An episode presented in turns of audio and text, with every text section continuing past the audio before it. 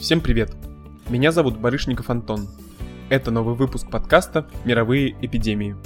Я начинаю цикл, посвященный пандемиям холеры. Всего будет 6 выпусков, включая этот. Сегодня я в целом расскажу о распространении холеры, а в последующих выпусках подробно о пяти больших периодах. Среди эпидемических болезней, которыми так богат XIX век, холера занимает совершенно исключительное место. Что же такое холера и чем она так опасна? Это острая кишечная антропонозная инфекция, то есть возбудители способны паразитировать в естественных условиях только в организме человека, вызываемая бактериями холерного вибриона. Болезнь характеризуется фекально-оральным механизмом заражения, поражением тонкого кишечника, водянистой диареей, рвотой, быстрой потерей организмом жидкости и электролитов, с развитием различной степени обезвоживания вплоть до смерти относится к особо опасным инфекциям. Инкубационный период длится от нескольких часов до 5 суток, чаще от 24 до 48 часов. Смерть также может наступить в течение суток или двух, иногда быстрее. Вы можете проснуться утром, иметь отличное самочувствие, позавтракать, а к обеду уже быть при смерти. Это если вкратце. В течение почти целого столетия холера привлекала внимание и волновала умы миллионов людей, вселяя в них суеверный страх и сомнения в силу науки. Холера – это сфинкс, который нас приводит в ужас своим смертоносным взглядом. Писал еще в 1893 году известный русский гигиенист Федор Федорович Эрисман. В XIX веке болезнь неоднократно выходила из пределов Индостана и стремительно распространялась по всему земному шару. Ее нашествия напоминали по силе и размеру самые опустошительные, самые мрачные годы чумных эпидемий прошлых веков.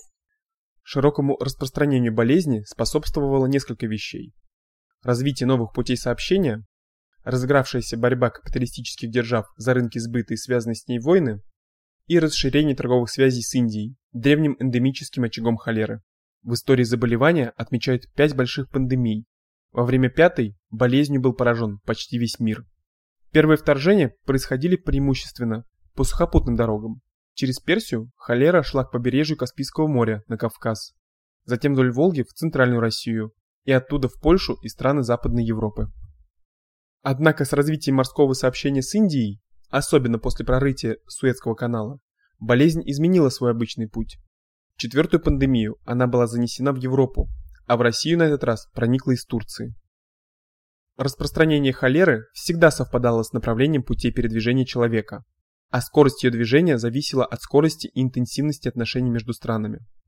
Холеру распространяет человек, и никогда холера не шла быстрее человека в его передвижениях. Это закон, который до сих пор не представляет исключений. К такому выводу пришла Международная санитарная конвенция 1866 года в Константинополе. Эта особенность, выявленная еще в середине XIX века, сохранила свое значение. Правда, при появлении новых видов транспорта человек стал передвигаться быстрее, а вместе с ним и холера.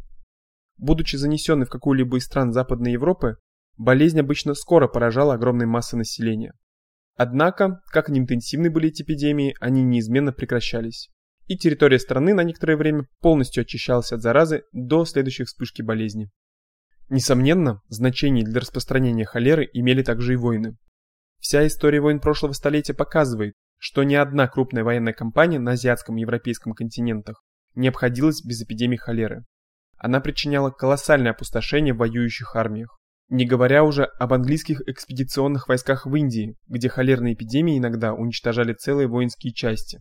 Во время русско-польской войны 1830-1831 годов среди русских войск разразилась эпидемия холеры, унесшая в могилу более 12 тысяч человек. В течение войны в Венгрии 1848-1849 годов в русской армии Паскевича на территории Галиции в каждом корпусе ежедневно умирало по 60-100 человек, а за 17 суток, начиная с конца июня, заболело 14,5 тысяч человек.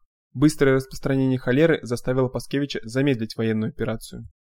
Большое распространение приобрела холера во время Крымской войны.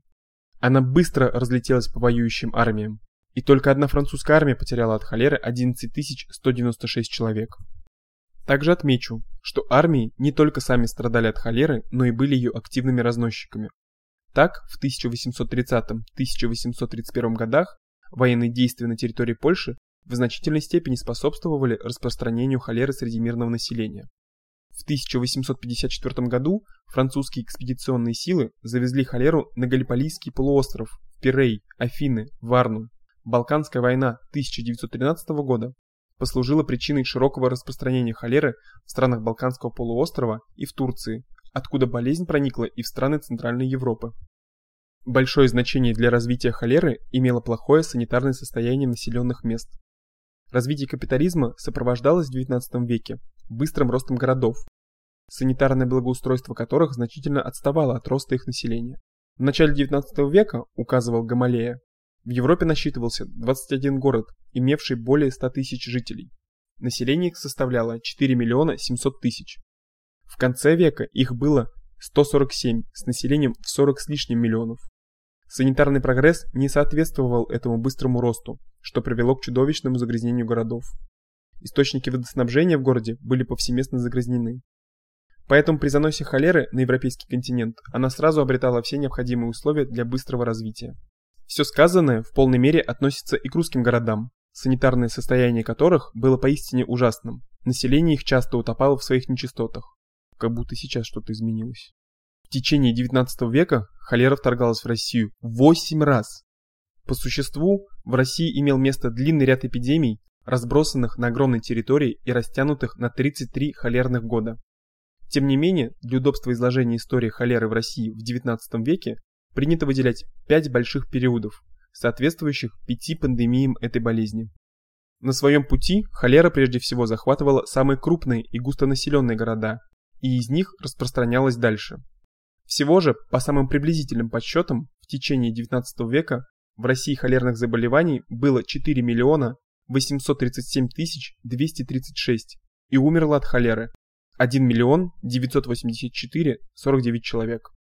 Цифры эти сами по себе достаточно красноречивы, но надо учесть, что они, несомненно, значительно преуменьшены. В борьбе с эпидемиями холеры совершенствовалась система противоэпидемических мероприятий и формировались эпидемиологические взгляды русских врачей. При первом вторжении холеры никаких мер по борьбе с ней не принимали, так как болезнь не считали заразной. Однако очень скоро накопились наблюдения, достаточно убедительно показывавшие заразительность холеры и способность ее к широкому эпидемическому распространению. Для борьбы с холерой стали прибегать к помощи старых испытанных средств, оцеплению пораженных болезнью районов и карантином. Но эти меры, оправдавшие себя в борьбе с чумой, оказались бессильны. Отсутствие полных и ясных представлений об этиологии и эпидемиологии болезни в значительной степени затрудняло борьбу с ней.